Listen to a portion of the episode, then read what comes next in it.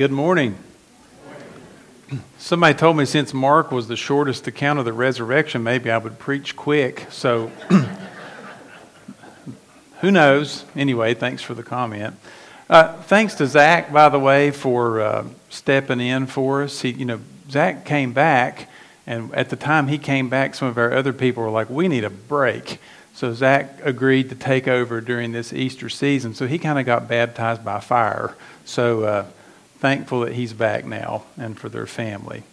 Mark chapter 15, if you will, this morning. We're in a short series on the resurrection reflections. We're taking each gospel writer, Matthew, Mark, Luke, John, all the way up through the resurrection, looking at their different accounts.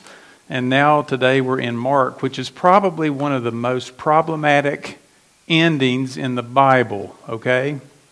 I'll be talking about that in just a moment. But I want to give you a couple of just initial thoughts before we get into this because there's a textual problem in Mark that is one of the major problems in the New Testament. A lot of times people skip it or they argue one side or another and they don't tell people about the problem. And then when our kids go somewhere, like to a college or something, they present a textual problem and they don't tell them how to answer that problem, and then the kid's whole life is shattered, their trust in God's Word. So, where should we deal with it? Right here, okay? We're not afraid of it. We just say it how it is and let it land where it be. But we'll talk about that this morning. But who is Mark? John Mark. Tom Constable, who wrote several commentaries, said this Papias, who was, that's not a, a pie, by the way, that's a church father way back in the early, early centuries. He quoted the elder, that was probably the Apostle John, who said the following things about the gospel. Here's what he said Mark wrote it, though he was not a disciple of Jesus during Jesus' ministry or an eyewitness of Jesus' actual ministry. So Mark is not an apostle, he was not an eyewitness. This is one of the only gospel accounts we have of someone who wrote who was not an eyewitness. Now, by the way, Luke wasn't either. So Matthew was, John was, but when you get to Mark and Luke, they didn't actually walk around with Jesus. They weren't apostles. They didn't see it. So, how did they know all these intimate details? Well, let's keep on reading. He accompanied the apostle Peter and listened to his preaching and he based his gospel on the eyewitness account and the spoken ministry of Peter. So, most people say that John Mark, who wrote this book, was a protege or a follower of the Apostle Peter, and that's how he got all of his information. Okay, we're going to talk about him a little bit more in just a moment, but this is just some initial information. Now, what's interesting is when you look at Mark's gospel and you read it, the 16 chapters, the material focuses primarily on one issue, and that is suffering. And there was a reason for that because most people believe Mark wrote this gospel to the Romans, the Gentiles, who were out of the land of Israel that were suffering for trusting in Jesus. So naturally, Mark would want to write something that would be applicable to his generation People were suffering persecution because they were Christians, and Mark's basically saying Jesus suffered too. And he endured. So, what should you do as a believer? You should endure as well. So, about one third of Mark deals with suffering as a believer. Now, by the way, are you? Maybe you're in a position somewhere when, when you take a stand for something that's right, you suffer for it. Well, what should you do? Just quit? No. Mark would say, push on. Don't stop. Just because you're persecuted, dig in. Be faithful. And so his gospel begins, by the way, if you're back in chapter 1, just look there and I'll teach you just a couple of little things, okay? Did you know Mark gives no biographical account? In other words, no genealogy of where Jesus came from. Now, if you read Matthew, what does he do? He starts all the way back to Abraham. I told you this last week. True or false? Matthew starts with the covenants because the gospel was preached to the nation of Israel to present Jesus as a king. Well, that was a long one, wasn't it? Just, just say true. True. So it was written to the Jews. Luke also writes uh, a biography in the, in the way, not a biography, he, he writes uh, a genealogy, but he ties it back to who? Adam. Why does Matthew start with Abraham? Because he's writing to the Jews. Why does Luke start with Adam? Because he's writing to mankind in general. Why does Mark just skip it? Why? In the same way as if someone were writing to me and you today. You know, most people, most Americans do not care about their heritage. Did you know that? Most Romans didn't either. It didn't matter to them who their great, great, great, great, great grandfather was or anything else. They didn't care. All that mattered is about the common what's going on today. Mark wrote to Romans who really could have cared less about genealogy. And so he gets right to the point. He's, he opens his, his gospel this way the beginning of the gospel of Jesus Christ, the Son of God, as it was written in Isaiah the prophet, out of the wilderness. No genealogy. And this would have grabbed a Gentile's attention. And he uses the word immediately 41 times in his gospel. I mean, boom, boom, boom, boom, boom. You know, he's, he's in social media here, Twitter land. Just tweet, tweet, tweet, always catching somebody's attention. So here you have this idea about him beginning the gospel with a messenger announcing what God was doing, and he ends it with a messenger announcing what God did. So he got right to the point and you say, okay, good, get to the point. All right, here we go. Mark chapter 15, I'm going to go back and pick up part of the crucifixion narrative and read all the way through. When the sixth hour had come, there was darkness over the whole land until the ninth hour. And at the ninth hour, Jesus cried with a loud voice, Eloi, Eloi, lema sabachthani, which means, My God, my God, why have you forsaken me? Now, if you remember Matthew last week, Matthew said the same thing, right? So we have the same saying in Mark and Matthew. All right, hold on to that. And some of the bystanders hearing it said, Behold, he is calling Elijah. And someone ran and filled a sponge with sour wine, put it on a reed, and gave it to him to drink, saying, Wait, let us see whether Elijah will come to take him down. And Jesus uttered a loud cry and breathed his last and the curtain of the temple was torn in two from the top to the bottom. And when the centurion who stood facing him saw that in this way he breathed his last, he said, Truly, this man was the Son of God.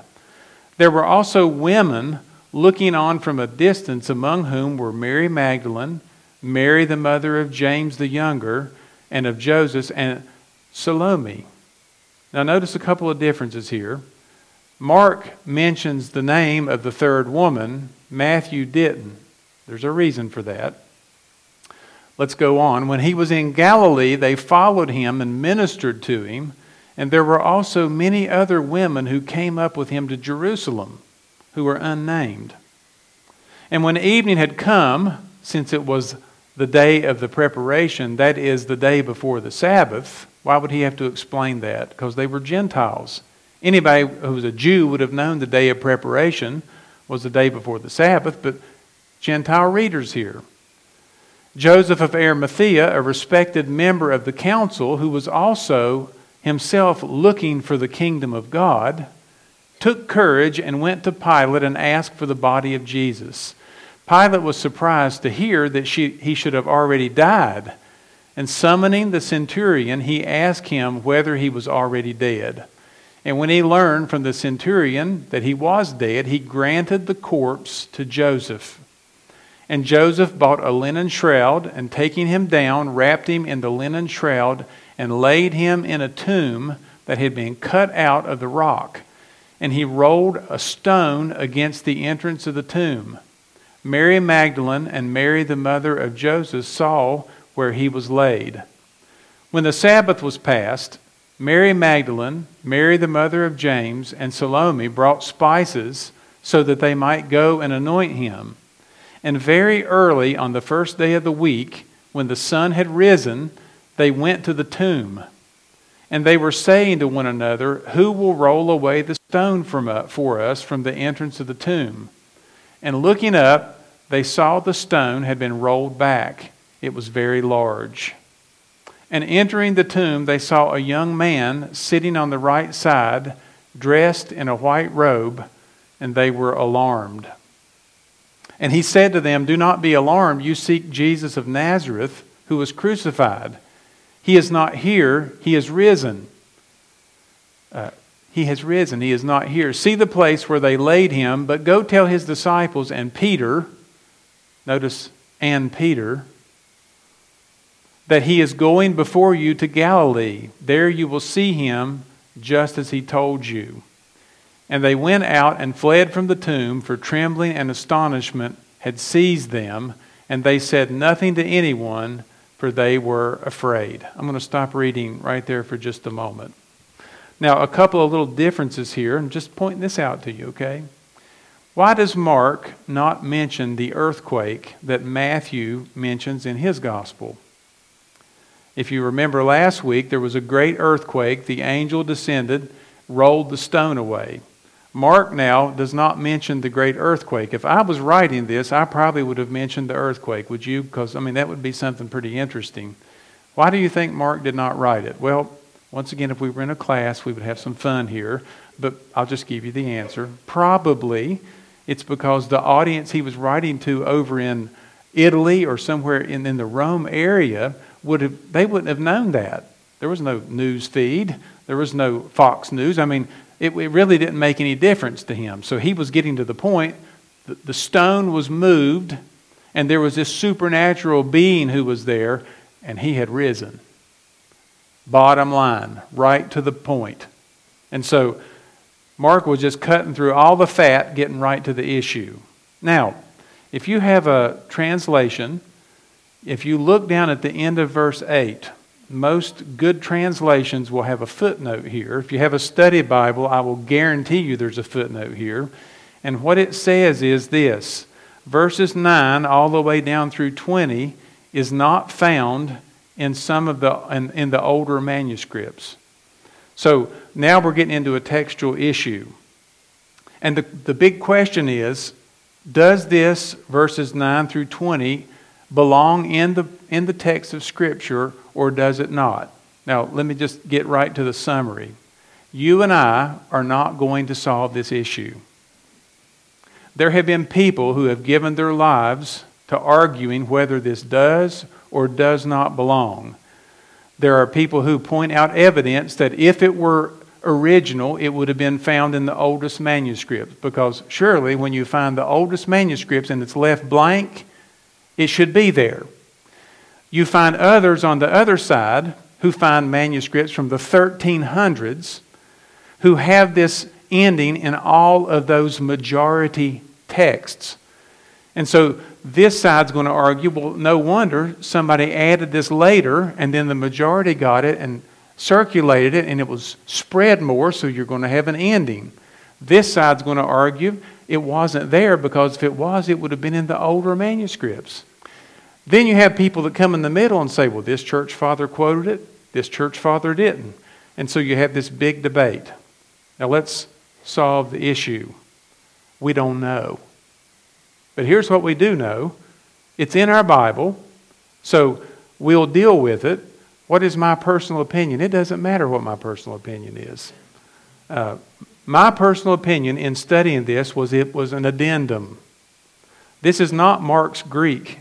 If, when you translate this passage and you go to seminary, they will make you translate part of this book.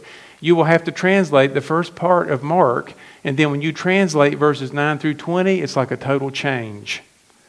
And so it seems to me like much of like what happened in other places, what is called essential authorship, after the book was compiled, someone probably felt like this, this gospel ended on a sour note and they went and added something to it. Now, the big question becomes is that inspired? Once again, save that question for Jesus. I don't know. But the bottom line is 9 through 20 makes no difference doctrinally to anything else in Scripture. Zero. As a matter of fact, the summary that is given in 9 through 20 is an excellent summary of what happened. And it, when you really study the issue out, and I'm going to read it just so you can get the feel of it, uh, it's truth. Okay, so we're going to deal with this truth, but my sermon is going to be basically based on 1 through 8. All right? So here's verse 9. I'm picking back up right in the middle of this sentence. Now, when he rose early on the first day of the week, he appeared first to Mary Magdalene. Now, notice what happens here from whom he had cast out seven demons. Some people would point out, well, he's already mentioned Mary about eight times earlier. Why would he now explain to you that she's the woman he cast out? Because he's already written about that. Y'all see what people were talking about? Okay, I'm just pointing a few things out. She went and told those who had been with him, and they mourned and wept. But when they heard that he was alive and had been seen by her, they would not believe it. After these things, he appeared in another form to two of them as they were walking into the country. Now, which gospel writer talks about this account? Just say Luke. Luke? Okay, we'll get there next week. This is the two on the road to Emmaus. So he appeared to two walking in the country, and they went back and told the rest. But what? They didn't believe him. Is that true? You all say yes. Everything he said is true. Afterward, he appeared to the eleven themselves as they were reclining at table, and he rebuked them for their unbelief and hardness of heart because they had not believed those who saw him after he had risen. Is that true? You all say yes. We get that from the Gospel of John. Nothing's false here. Okay? And he said to them, Go into all the world and proclaim the gospel to the whole creation. Whoever believes and is baptized will be saved, but whoever does not believe will be condemned. Now hold on for there for a minute. Whoever believes and is baptized will be saved. Does that mean that if you're not baptized, you won't be saved? Is that what it says? Well, let's read the next verse because this clears the whole issue up. Listen to what he says. But whoever does not believe will be condemned. Why does he not say, whoever does not believe and be baptized? Because baptism was not an essential for salvation. However, in the first century, there was no such thing as an unknown, unbaptized believer. It was a mark, as much as belief in Jesus, it was a mark of their identity in Christ. They were willing to submit to baptism. It was almost like they went hand in hand. And this is probably why Mark this is putting at the end of his gospel because baptism with confession was basically one. Okay? So whoever believes and is baptized will be saved, but whoever does not believe will be condemned. So the basis for justification or condemnation is what? Belief or unbelief. All right. Now we get into a little trickiness here. And these signs will accompany those who believe. In my name, they will cast out demons. Did we see that in the book of Acts? Say yes. They will speak in new languages. Did we see that in the book of Acts? Just say yes. They will pick up serpents with their hands.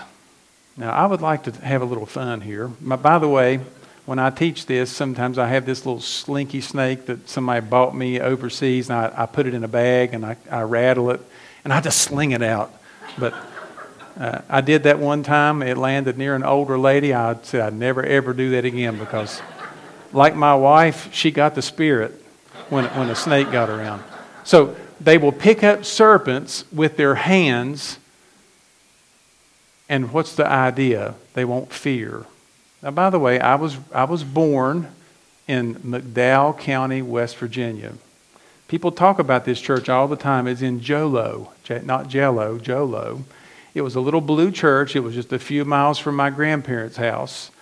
And this was a snake handling church. It, it, was backed in beside a creek. I could close my eyes and see it right now. A little stream runs beside it.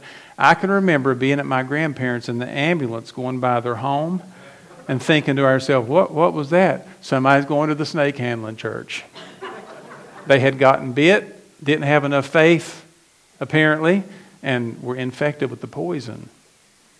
So, you know, let me read the next one, okay? By the way, I did not attend that church. Uh, and if they drink any deadly poison, it will not hurt them. Uh, some of our students in the Middle East, I, I get a little facetious. Y'all have to forgive me. You have to have fun, right? So they want to argue about all these spiritual gifts and what. I go get a bo- toilet bowl cleaner. I, this is awful, isn't it? Yeah, don't tell me that these gifts aren't operative. I go get a bowl, toilet bowl cleaner and I set it down I say, there she is. If they drink it, it won't be poisonous. And they'll go, now that's not fair. I mean, why? This is talking about the early followers when the signs, the miracles that were demonstrated were authenticating the messenger. Now, let me say this. What we say is, we don't say God can't do something. God does whatever he wants to do. What we say is this it is not, somebody cut me off, it is not normative, it is not normal that this happens. Okay? It can, but it's not something that happens all the time. All right? And that's where I land on this issue. Don't ever say God can't do something because God can, but simply say this it's not normative. God doesn't do that as, a, as in every day. Okay? This is my position. You have to land on your own. But I'm not going to drink any deadly poison. But back in the first century, if these believers were given poison to drink, apparently, and you can read some of this, Christians were, were being given poison to, to try to kill them, and they would drink it, and they didn't die. So don't say that God can't protect people, because He did. And He does. And He will. But don't be presumptuous and don't be foolish, okay? You grab a rattlesnake by the tail, it's going to bite you. And if it bites you, you're going to be going to the ER because it's going to hurt and you're going to get sick. You drink deadly poison, you drink toilet cleaner, uh, you are going to be calling that place that pumps charcoal in you because you're going to be in major trouble. So don't be foolish. But in certain situations, God did deliver. Okay, enough of that. It will not hurt them. They will lay their hands on the sick and they will recover. Did this happen in the book of Acts? Yes, it did multiple times. Did it not happen later on in the epistles? Yes, it did. Case in point, Epaphroditus was sick. The Apostle Paul could not heal him. He didn't heal him. Almost let him die. Paul wrote about it and said, if he would have died, it would have crushed the rest of my spirit. So it seems there was a fading. Okay, I'm going to leave that there. So then the Lord Jesus, after he had spoken to them, was taken up into heaven, sat down at the right hand of God, and they went out and preached everywhere, while the Lord worked with them and confirmed the message by the accompanying signs. Now, it seems obvious, folks, who this ending is designed for. Listen to what the ending says. They went out and preached everywhere, and the Lord worked with them and confirmed the message by these, what we just read, accompanying signs. So, the miracle authenticated the messenger and the message. All right? Okay, now, practically speaking, what do we learn from this account of Mark's resurrection? I've got just a few reflections or lessons or whatever you want to talk about that I think are very, very good for our life. The first lesson is this it's not how you start, but it's how you finish that counts. Let me tell you a little bit about John Mark, and you, you can go back and read this. John Mark is first mentioned in Acts chapter 12. We don't know anything about his dad. This would make a great Mother's Day sermon, his mom. We don't know anything about his dad. Most people believe he was a Gentile, he's not mentioned. In Acts chapter 12, when Peter was put in jail, do you all remember this account? And the chains were released from him. He gets out of the prison and he runs and starts pounding on the door. You know whose house he was at? John Mark's mother. And a little girl comes to the door and she goes, It's Peter, it's Peter. And they don't let him in, and Peter keeps pounding. And then finally, when they let him in, he, said, he tells them what happened. Then he had to leave because Peter thought he was going to be in trouble. So his mother obviously held a small group or a church meeting in her home. So here's this young kid. Then, when you turn over into Acts chapter 12, Paul, because of this account, they brought John Mark with them. Now, by the way, he had two names, John Mark. One of the reasons is you would have a Hebrew name, and then you have a, a, a Gentile name, John Mark. So he's referred to in Mark. In these instances, John would have been his what name? Hebrew. That's right. So when you get over into Acts chapter 12, they wanted to take him with them. Well, John sails over and he watches this demon possessed man come out and tries to attack the Apostle Paul. And what does John do? Uh, John Mark. He probably wigs out. And so when Paul gets ready to travel up, John says, Nope, I'm going back home. And when you read Acts chapter 13, verses 13 and 14, he left. He turned and left Paul and Barnabas and went back to his homeland. Then what happens? Later on, Paul and Barnabas are getting ready to pick ministry partners to go on another journey. And Barnabas said, I'd like to give John Mark another chance. And Paul said, Not over my dead body. I don't take quitters with me. And Barnabas said, Well, I'm going to. You know, not only is he my cousin, but I have faith in him. Well, what did Paul do? Paul said, No, you take him, I'll take Silas. Paul and Silas go one way, Barnabas and John Mark go another way. And what's the end of the story? Is Paul ever reconciled? Yes, he is. How do you know that? Colossians chapter 4, Paul makes these remarkable words. He says, Bring Mark. He's profitable for my ministry. He's a hard worker. And Peter in 1 Peter chapter 5 calls Mark my son. So it appears that he was very faint in his early part of his life, but later he came back and he was used greatly by God. The bottom line is, folks, don't let your past and bad, poor decisions in your past destroy your future fruitfulness for the Lord. Because in the Christian life, it really isn't how you start, it's how you finish. That's what matters. The second lesson that we learn is this Jesus does not give up on his disciples, no matter how great their failure or how many their faults. Now, I am astounded when you look at verses 9 through 20 and how many times it says he rebuked them for their unbelief. He rebuked them for their unbelief. Can I ask you a question this morning? Be, be honest with yourself. Don't answer out loud. Do you ever struggle with belief? Do you? I mean, things happen in life, things that we don't understand, we cannot explain. They seem wrong to us, they seem cruel to us. And somehow or another, in the back of our mind, we go, God, there's no way you could be real. There is no way you could be, or if you are real, you're not doing a thing. And I don't really want to believe. Now, let me tell you something. I'll, I'll share this with you and be honest.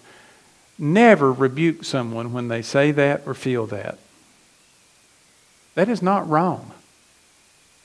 God allows a lot of freedom for us to doubt. Did you know that? And one of the reasons that people don't feel like they can come to church is because if they have doubts, they feel like people look at them and judge them. Well, who are we to judge?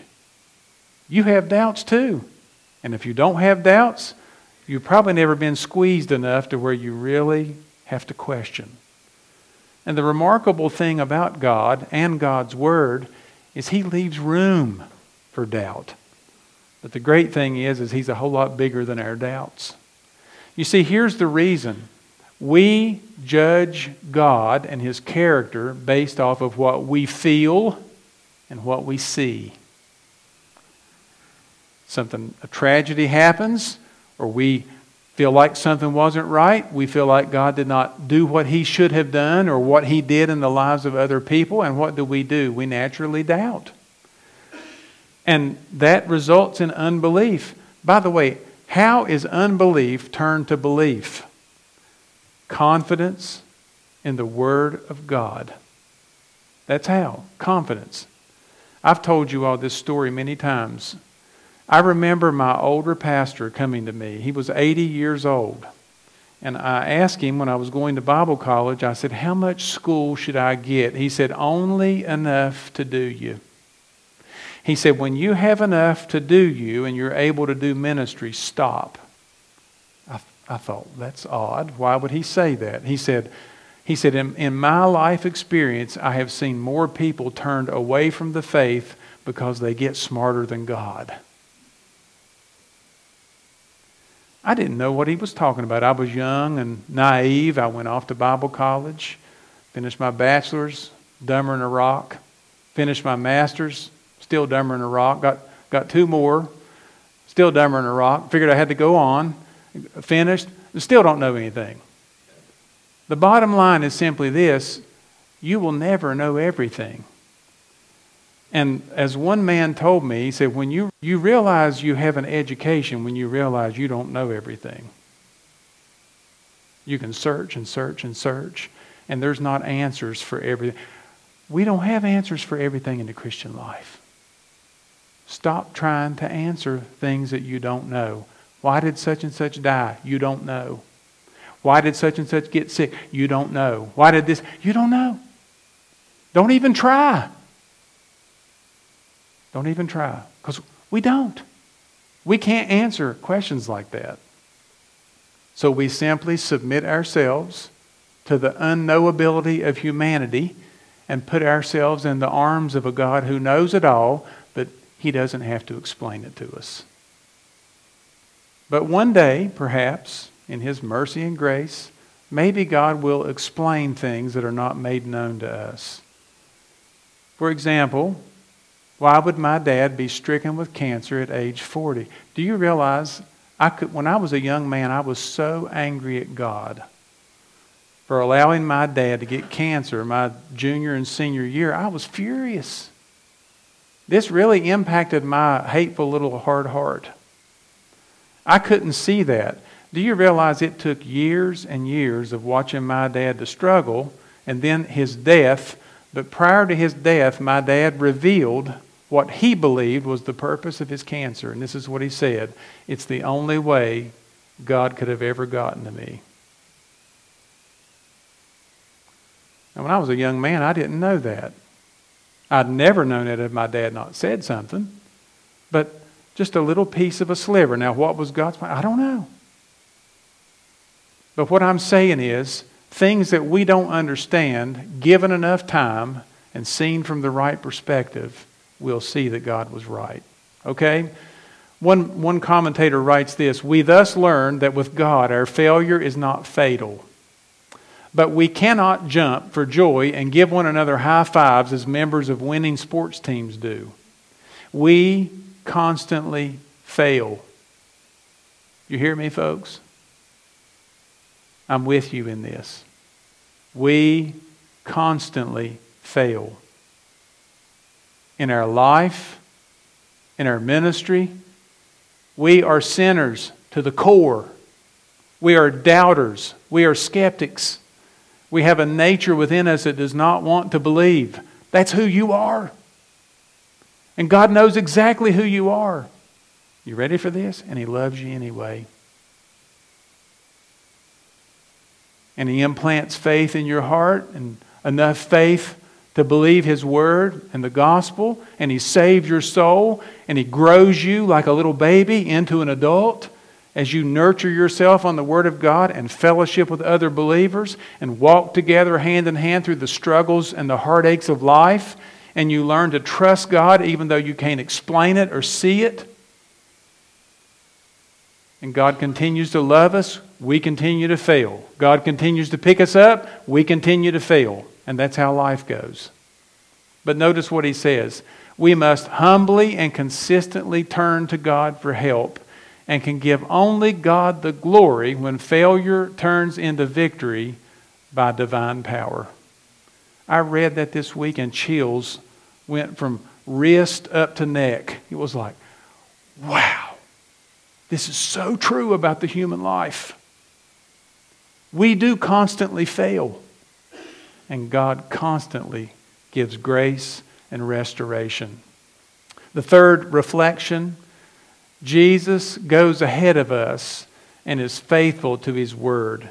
In Mark 16, verse 7, this is an interesting comment that is made here. Go tell his disciples and Peter that he is going before you to Galilee. There you will see him just as he told you. If you turn back to Mark chapter 14, verse 28, what were our Lord's words? He writes this uh, Jesus said to them, I want to read down, uh, I will strike the shepherd, and the sheep will be scattered, but after I am raised up, I will go before you to Galilee. He had already told them, but they weren't ready to digest what he had said. I go back and read notes from back in my Bible college days. I misspelled everything. You, do you all realize when I went to Bible college at age 28, I had only read one book in my life completely through? One. I had been all the way through high school and had got an associate's degree from a, another school. I had only read one book in my life. It was a Louis L'Amour Western. One. I could not even find Ezekiel when I went to Bible college. I put thumb tabs on my Bible to mark out Genesis, Exodus, Leviticus, and my theology professor made fun of me. Second, second day in class, he walked by and he went, Take, rip them things off your paper. That person ought to be ashamed of themselves to have him on there. I said, well, Turn to Ezekiel. I'm over in the New Testament. Yeah, this is, this is, this is where I started. And thankfully, I had no shame in it. I mean, it was bad, but it's just where I was in life. I stopped and I began to see God's faithfulness in my life. And I poured myself into my studies. You can ask my dear wife because she's the one that had to suffer for it. From daylight till after dark, every day, hours and hours. I wore the library out, had my own. They used to joke with me about the library. It was my job and my calling. I read everything I could, studied everything I could, went above and beyond everything. I go back and read my notes, and I had written down things that they had shared with me, and I had it perfectly stated. I didn't have a clue what I wrote. I go back now and read it and go, You got to be kidding me. Did I actually write that back then? I don't even remember it. And you know, that's exactly how life is. The Lord goes before us, He prepares us, and then He leads us into the way that He wants us to go. He has a plan and a purpose for your life. And every day that you do something in your life, it's a calling. Did you know that?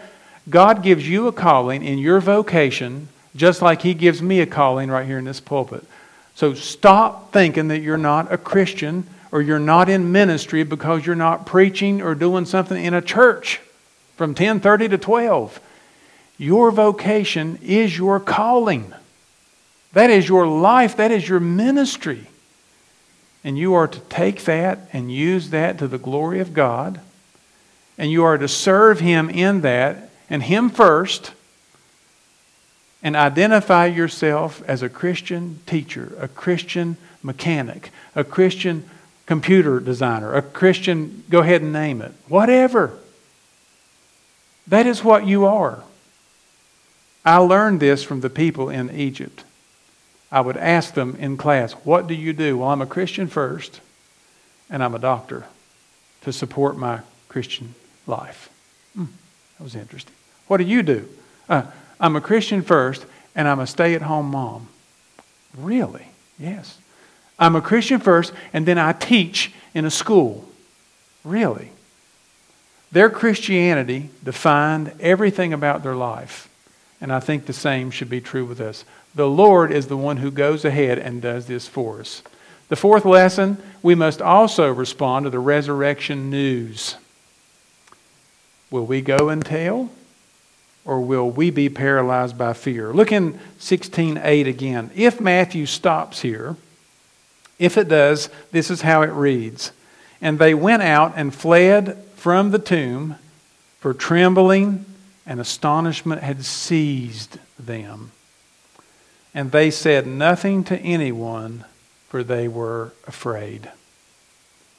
Now, some people say there is no way that Mark could have stopped the gospel right there. Other people say, read his account. Yes, he could. because he left it hanging for people who knew the rest of the story. Now, once again, you and I are not going to solve this issue, but here's the question I want to ask What if the message did end right there? We know the story that he did rise. What would you have done if you were the 11? Or you were the women? Or you were Peter? I love to hear people talk about how strong their faith was. Oh, if I could have only seen Jesus feed the 5,000, then I would do this and I would do. No, you wouldn't. If I could have just been there and watched his miracles, I would. No, you wouldn't. No, you wouldn't. You would have been just like the rest of them. No, you don't know who I am. Oh, yes, I do. And that's why I can confidently say, just like myself, I would have probably been doubting John. But the interesting issue is, after all of these doubters and all of these skeptics, I mean, think about Thomas. We'll get to him in two weeks. Thomas, I saw Jesus rise from the dead. No, you didn't. Yes, we did. Oh, no, you didn't. I saw him slaughtered and put on a cross. There's no way he came back. I saw him. I won't believe him lest I take my finger and put in his nails that they drove in his wrist, or my hand and put it up in that spear place in his side. I'm not going to believe it. You'll never convince me. And Jesus appears in the upper room on Sunday night and says, Hello, Thomas. I heard your conversation, by the way. You didn't even know I was present. Put her in there. Oh, and Put it in there too. And Thomas just, and he says, The Lord of me and the God of me. My Lord and my God. No, there was no question. And then, not only doubting Thomas, but all the rest, Peter the denier, Jesus went right straight to him and asked him three times. He had denied him three. Jesus asked him three times. He restored him. What are you going to do? You know what all these guys did? They went out and gave their life. And I'll read you an account when I get to John about how all of them died. Some burnt, some skinned, some hung upside down, some put in boiling oil, water. They suffered greatly. Why did they do that? Because they saw the resurrected Jesus. And they were willing to give their life for what they knew was true and they died as martyrs to prove it. And so, what's the bottom line? Were they paralyzed by fear or did they go out in faith? They went in faith. Read the Gospel of Acts.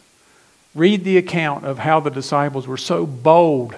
In one place, the PhDs, the elders and Pharisees and scribes saw the, the hillbillies, the, them hillbillies from Galilee that had a funny accent. They were unlearned They'd never been to school, and all the people were going after them because they were boldly preaching and proclaiming the truth that Jesus had raised from the dead. They didn't know what to do. What should we do? By the way, look at all the evidence and the truth that we have and all of this information. Now, let me ask you this piercing question. In 2023, how many people have you and I told about the resurrected living Jesus? The one who came into your life and changed you from a selfish, self centered husband into one who loves your wife sacrificially and is willing to sacrifice your desire for hers. How many of you have went and told how your love and your Jesus who came into your life changed you so much that you gave up something that you wanted to do so that you could pour more time into your children?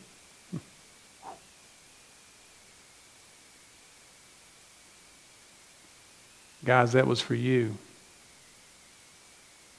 Ladies, how many of you have said, My Jesus has changed my life so much that my hateful, stubborn husband, I can submit to him as I do unto the Lord because I know he ain't the Lord.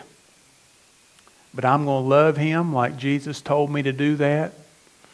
And I'm going to pray for him that God will open his heart and that he'll follow Jesus so that I can lovingly and willingly follow Him. And I'm going to give up all my desires and I'm going to give up all my plans and my admirations to do only what He calls me to do. It's not about me and my life. It's about Jesus who lives inside of me and has called me to be a servant. And you know, I'm going to tell you something. That is where the rubber really hits the road. Are we willing to sacrifice this life as a servant for the next life for reward? Or are we going to live it all in this life and have our reward? So that when we get to the next life, we've already had it all. I, I mean, that's the question that you and I both have to ask. And the final lesson is this Jesus is alive. Amen. And those who believe have eternal life. Those who do not believe are condemned. Everyone hearing my voice sits in one of two places. You either have eternal life living inside of your spirit because you realized you were a sinner, your sin deserved judgment. Jesus took your judgment and your place, and you must put faith in his work on the cross as the payment for your salvation. And if you do that and you trust that by faith, according to God's word, you will be saved. But if you don't, and you think that your own work or your own goodness or your own this or your own that is somehow going to merit favor, earn reward with God, according to the text, we're in unbelief and we are condemned. And you know, the issue is really not about evidence. If you really want to know whether Jesus rose from the dead, let me tell you something, folks. Overwhelming evidence. If you really want to know whether he was God or not, overwhelming evidence.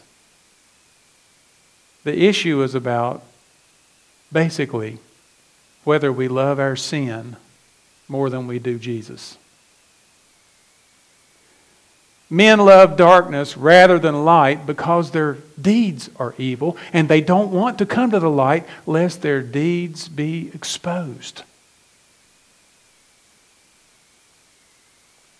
So, who do we love more, our sin or our Savior?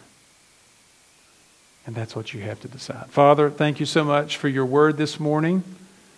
I pray for every heart, every ear that hears that we would truly evaluate our eternal life. Have we put our faith and our trust and our hope in you for eternal life?